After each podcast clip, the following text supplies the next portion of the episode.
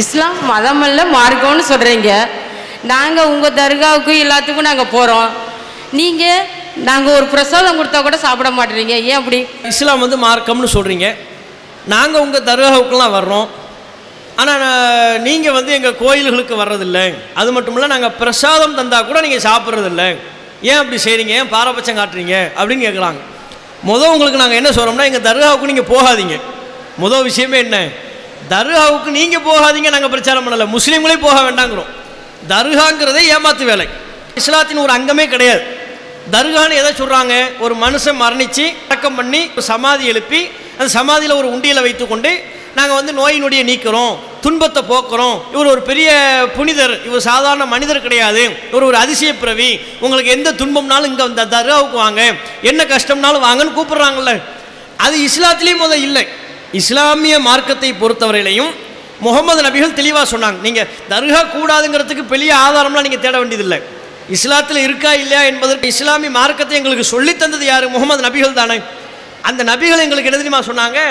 ஏன் சமாதியை தர்கா ஆக்கிறாதீங்கன்னாங்க என்னுடைய சமாதியை நீங்கள் தர்கா ஆக்கி விடாதீர்கள் அப்படின்னாங்க. லா தஜால் கபரி ஈதா.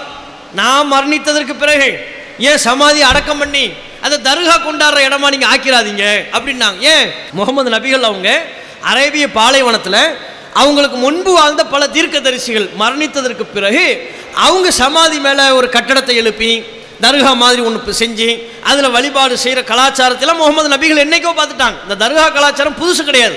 நபிகள் காலத்திலே இருந்த ஒன்று தான் நபிகள் காலத்துக்கு முன்பே பல்வேறு தீர்க்கதரிசிகள் காலத்திலே இருந்த ஒன்று அதை முகமது நபிகள் பார்த்ததுனால என்ன சொல்லிட்டாங்கன்னா இதெல்லாம் இஸ்லாத்தில் இல்லைன்ட்டாங்க. இது இறைவனின் கோபத்திற்குரிய ஒரு செயல். இதை செய்யாதீங்க. ஒரு மனிதன் இறந்துட்டா அவனை அடக்கம் பண்ணிட்டு போங்க.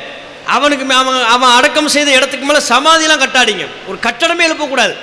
அந்த அளவுக்கு எங்களுக்கு சொல்லப்பட்டிருக்கு. நீங்கள் தருகாங்கிறத விடுங்க. பொதுவாக வந்து கிறிஸ்தவர்கள் கல்லறைன்னு சொல்லி அவங்க நம்பிக்கையின்படி ஒருத்தர் அடக்கம் பண்ண ஒரு அது மேலே கட்டடம் கட்டுவாங்கல்ல. கட்டடம் கட்டி ஒரு பேர்லாம் எழுதி வைப்பாங்க. கிறிஸ்தவர்கள்ட்ட அந்த பழக்கம் இருக்கிறது. இன்னும் ஒரு சில வ- இந்துக்கள்கிட்டயே கூட ஒரு மதிக்கத்தக்க ஒரு நம்ம ஊரில் ஒரு பெரிய புள்ளி ஒரு மதிக்கத்தக்க ஒரு நபர் அவங்க மரணம் அடைஞ்சிட்டாங்கன்னா அடக்கம் பண்ணிவிட்டு அதுக்கு மேலே ஒரு கட்டணம் எழுப்பிடுவாங்க. அது தர்கா கிடையாதுதான் ஒரு ஒரு கட்டணம் தான் எழுப்புறாங்க. இது மாதிரி ஒரு சாமானிய மனிதனின் சமாதியின் மீது தரைமட்டத்திற்கு மேல் ஒரு கட்டடம் கூட எழுப்புவதற்கு எங்களுக்கு தடுக்கப்பட்டிருக்கு. எங்கள் நபிகள் தடுத்துருக்குறாங்க. கட்டடம் கட்டாதன்ட்டாங்க. சமாதினா சமாதி அவ்வளோதான் மண்ணாக தான் இருக்கணும். கொஞ்ச காலத்தில் மழை பெஞ்சா அந்த மண் தானாக கரைஞ்சிரும் சமமாக ஆயிரும் அதுக்கு மேலையில் அதுக்கு மேலே நீ கட்டடம் கட்டக்கூடாது. கட்டடமே கட்டக்கூடாதுன்னு சொல்லியிருக்கும் போது இவங்க கட்டடத்துக்கு மேலே ஒரு வீட்டையும் கட்டி அதை ஒரு பெரிய வழிபாட்டு தலமாக ஆக்கி செய்கிறாங்க இது மார்க்கத்தில் இல்லை அப்படிங்கிறது இஸ்லாமிய மார்க்கத்தில் உள்ள ஒன்று ரெண்டாவது தர்காவுக்கு ஏன் கூப்பிடுறாங்கன்னா நோய் உங்கள் துன்பம் எதுவாக இருந்தாலும் வாங்க அப்படிங்கிறாங்க.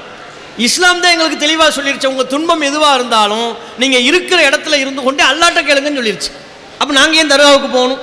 தர்காவுக்கு போக வேண்டிய அவசியம் என்ன? இஸ்லாம் எங்களை தர்காவுக்கு வான்னு சொல்லிச்சா முகமது நபிகள் சொன்னாங்களா? சொல்லலையே. தர்கா கட்டுவது இஸ்லாத்தில் உள்ள ஒரு அம்சமாக இருந்திருந்தால் முகமது நபிகள் தர்கா கட்டியிருப்பாங்களே. அவங்களுக்கு முன்பு வாழ்ந்த பல தீர்க்க தரிசிகளுக்கு தர்கா தானே கட்டியிருப்பாங்களே? கட்டளையே கட்டப்பட்ட தர்காவை இடித்தாங்க இப்ராஹிம் என்கிற தீர்க்க தரிசி இருந்தார். அவருக்கு ஒரு சிலையை நிறுவியிருந்தாங்க. அதை முகமது நபிகள் இடித்தாங்க சிலையெல்லாம் கூடாதுன்னாங்க. தர்காவே கூடாதுன்னாங்க. அப்போ முன்பு கட்டப்பட்ட கட்டடங்களை எல்லாம் இடிக்கத்தான் சொன்னார்களே ஒழிய தர்கா கட்டி அதில் வழிபாடு செய்யுங்க என்று தர்கா கலாச்சாரத்தை இஸ்லாம் ஆதரிக்கவில்லை. ஆகவே இங்கு வந்திருக்கிற எங்கள் தொப்புள் கொடி உறவுகள் உங்களுக்கு நாங்கள் என்ன சொல்லிக்கிறோம்? தயவு செஞ்சு தர்காவுக்கு போகாதீங்க. இஸ்லாத்தில் அது இல்லைன்னு ஆனதுக்கப்புறம் அங்கேயே நம்ம போகணும். முஸ்லீம்களையே போக வேண்டாம்னு சொல்கிறோம் முஸ்லீம் அல்லாத நீங்கள் அவன் முஸ்லீம் ஏமாந்தாலும் நீங்கள் ஏமாந்தாலும் எங்களுக்கு ஒன்று தானே அது ஒரு ஏமாற்று வேலை. அதில் போய் ஏமாறாதீங்க என்பது தான் எங்கள் கோரிக்கை. இது ஒன்று ரெண்டாவது என்ன? நீங்கள் சகோதரி அவங்க கேட்குறது என்னன்னு சொன்னால் நாங்கள் பிரசாதம் தந்தால் நீங்கள் சாப்பிட மாட்டேங்கிறீங்க அப்படிங்கிறாங்க. அப்படி கிடையாது. அது அது எங்களை பற்றி உள்ள ஒரு புரிதல் ஒரு தப்பாக உங்களுக்கு சொல்லப்பட்டிருக்கு. முஸ்லீம் அல்லாதவர்கள் அன்பளிப்பு தந்தால் சாப்பிட்லாமான்னா தாராளமாக சாப்பிட்லாம். அது தப்பே கிடையாது. முஸ்லீம் அல்லாதவர்கள் முஸ்லீம்கள் தரதை மட்டும்தான் சாப்பிட்ணும். முஸ்லீம்கள் அல்லாதவர்கள் எதையும் ஒன்றை தந்தால் அதை சாப்பிடக்கூடாதுன்னு இஸ்லாத்தில் எங்களுக்கு சொல்லப்படலை. சொல்லப்போனால் முகமது நபிகள் அவங்க காலத்தில் அவங்களுக்கு ஒரு யூத பெண்மணி. அவங்க முஸ்லீம் கிடையாது யூதர். யூத பெண்மணி என்ன செஞ்சாங்கன்னா ஒரு ஆட்டை சமைச்சு அதனுடைய இறைச்சியை அன்பளிப்பாக கொடுத்தாங்க. முகமது நபிகள் அதை வாங்கிக்கிட்டாங்க. வாங்கி சாப்பிட்டாங்க. இத்தனைக்கு அந்த ஆட்டில் விஷத்தை வேற வச்சு கொடுத்துருந்தாங்க. ஏமாத்திட்டாங்க. முகமது நபிகளை ஏமாத்திட்டாங்கன்னு வைங்களேன். இதில் நம்ம என்ன பார்க்கணும்னா ஒரு யூதர் கொடுத்த அன்பளிப்பை யூத பெண்மணி கொடுத்த அன்பளிப்பை முகமது நபிகள் பெற்றுக்கொண்டிருக்கிறார்கள் அது எங்கள் மார்க்கத்தில் அனுமதிக்கப்பட்ட ஒன்று யாரும் நீங்கள் தருகிற எந்த அன்பளிப்பையும் நாங்கள் பெற்றுக்கொள்ளலாம் அதில் எங்களுக்கு எந்த விதமான தடையும் இல்லை. ஒரே ஒரு தடை தான் இருக்கு. என்ன தடை? அது கூட மதத்தை அடிப்படையாக கொண்டு கிடையாது. நம்பிக்கை அடிப்படையாக கொண்டது. என்ன தடை எங்களுக்கு சொல்லப்பட்டிருக்குன்னா இறைவன் அல்லாத நாங்கள் அல்லான்னு நாங்கள் நம்புகிறோம் அல்லாஹ் அல்லாதவர்களுக்காக எந்த ஒரு பொருள் பூஜை செய்யப்பட்டு விட்டதோ அந்த பூஜிக்கப்பட்ட பொருளை நீங்கள் சாப்பிடாதீங்க. இது ஒன்று தான் எங்களுக்கு இஸ்லாத்தில் சொல்லப்பட்டது. இது அல்லாமல் முஸ்லீம் அல்லாதவர்கள் தருகிற எந்த பொருளையும் நீங்கள் நாங்கள் சாப்பிடலாம்.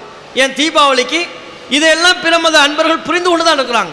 தீபாவளிக்கு பலகாரம்லாம் பண்ணுவாங்க. கடவுளுக்கு படைப்பதற்கு முன்பாகவே அந்த பலகாரத்தை எங்களுக்கு எடுத்து வந்து தருவாங்க நாங்கள் சாப்பிடுவோமே. வடை எடுத்து தருவாங்க. இனிப்புகள் கொண்டு வந்து ஸ்வீட்டு தருவாங்க தீபாவளிக்கு. இது படையில் இல்லைன்னு சொல்லியே தருவாங்க. நாங்கள் இது கடவுளுக்கு படைக்கல உங்களுக்குன்னு வாங்கணும். ஸ்பெஷல்னு சொல்லுவாங்க. அருகாமையில் உள்ள தொப்புள் கொடி உறவுகள். அப்படியே கொண்டாங்க நாங்கள் வாங்கிக்குவோம் சாப்பிடுவோம். தாராளமாக நாங்கள் திங்கள் அதெல்லாம் எங்களுக்கு மார்க்கத்தில் தடை இல்லை. எது தடுக்கப்பட்டிருக்குன்னா கடவுள் அல் அல்லாஹ் அல்லாதவர்களுக்காக பூஜை செய்யப்பட்ட பொருளை தான் நாங்கள் சாப்பிடக்கூடாது. அது ஒன்று தான் எங்களுக்கு தடுக்கப்பட்டிருக்கிறது.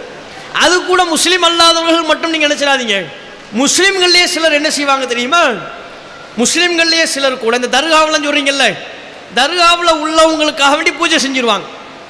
தர்காவில் ஒருத்தர் அடக்கம் செய்யப்பட்டிருப்பார். அவங்களுக்கு ஒரு பேரை சொல்லிக்குவாங்க மகான்னு சொல்லிக்குவாங்க. அந்த மகான் என்கிற பேரில் ஆட்டையோ மாட்டையோ குறிப்பிட்ட ஒரு பொருளையோ பூஜை பண்ணிடுவாங்க. பூஜை பண்ணிட்டா இப்போ அந்த பொருளை முஸ்லீம்கள் எங்ககிட்ட கொண்டு வந்து தரும். முஸ்லீம்கள் தான். அவங்க மகான் என்கிற பேரில் பூஜை செய்த பொருளை தரும்போது அதையே நாங்கள் சாப்பிட மாட்டோம். இல்லை இதை நாங்கள் சாப்பிடக்கூடாது. குரானில் தடுத்து அவங்களுக்கு தெரியலை. அவங்க முஸ்லீம்களுக்கு தருகா கூடாதுங்கிறது சொன்னாலும் புரியலை தெரியலை. அல்லாஹ் அல்லாதவர்களுக்கு இப்போ எந்த ஒரு பொருளையும் படைக்கக்கூடாது அப்படின்னு சொன்னால் அதுவும் தெரியலை. அப்போ முஸ்லீம்களில் உள்ளவர்கள் கூட தர்காவில் அடக்கம் செய்யப்பட்ட நபர்களுக்காக வேண்டி பூஜை பண்ணிடுவாங்க மகான்கிற பேரில் பூஜை பண்ணிடுவாங்க பூஜை பண்ணிட்டு அந்த இறைச்சியை கொண்டு வந்து தருவாங்க. இந்தாங்க முஸ்லீம் தருவார். அப்போவே நாங்கள் அதை வாங்கி சாப்பிட மாட்டோம். ஏன்? பூஜை நடந்துருச்சுல. நீ அல்லாவுக்கு தானே ஒரு பொருளை சொல்லணும். அல்லா அல்லாதவன் மற்றவங்க பேரில் ஏன் நீ பூஜை செஞ்ச? அது கூட அதில் மார்க்கத்தில் தடுக்கப்பட்டிருக்கா இல்லையா? அப்போ முஸ்லீமாக இருந்தாலும் சரி அவர் அல்லாஹ் அல்லாதவர்கள் பேரில் ஒரு ஒரு பொருளை படைச்சிட்டான்னு சொன்னால் அதையும் நாங்கள் சாப்பிட மாட்டோம். முஸ்லீம்கள் அல்லாதவர்கள் இந்து மக்கள் கிறிஸ்தவர்கள் அவங்க தங்களுடைய கடவுளின் பேரில் ஒரு பொருளை பூஜை செஞ்சுருந்தால் அதையும் நாங்கள் சாப்பிட மாட்டோம். இது ஒன்று தான் எங்கள் மார்க்கத்தில் தடுக்கப்பட்டிருக்கிறதே தவிர இது எங்கள் நம்பிக்கை சார்ந்த விஷயம். இது அல்லாமல் முஸ்லீம் அல்லாதவர்கள் எந்த பொருள் அன்பளிப்பாக தந்தாலும் அதை பெற்றுக்கொள்வதற்கோ உண்பதற்கோ எங்களுக்கு எந்த தடையும் இல்லை. நாங்கள் போய் வந்து தானே இருக்கிறோம். எங்கள் பிரியாணியை நாங்கள் அங்கே கொடுக்குறோம். அங்கேருந்து தீபாவளியில் வடை வருகிறது. அங்கேருந்து தீபாவளி ப பொங்கலின் போது கரும்பு வருகிறது. பூஜை செய்யாமல் வருகிறது. அவங்களுக்கு தெரியும் எங்கள் கலாச்சாரம் தெரியுது. எங்கள் நம்பிக்கை தெரியுது. அக்கம் பக்கத்தில் இருக்கக்கூடிய நபர்களுக்கெல்லாம் இவங்க க பூஜை பண்ணதான் சாப்பிட மாட்டாங்க. பூஜை பண்ணாட்டி சாப்பிடுவாங்கன்னு சொல்லி பொங்கலில் பூஜை செய்கிறதுக்கு முன்னாலேயே கரும்பு எடுத்து வந்து கொடுத்துருவாங்க. இந்தாங்க சாப்பிடுங்கன்றுவாங்க. அந்த கரும்பை நாங்கள் சாப்பிடுவோம். பூஜை செய்த பொருளை மட்டும்தான் நாங்கள் சாப்பிட மாட்டோம். இதான் எங்கள் நம்பிக்கை. இதை இந்த கேள்விக்கு சகோதரி அவங்க கேட்ட கேள்விக்குரிய பதிலாக சொல்லிக்கிறோம்.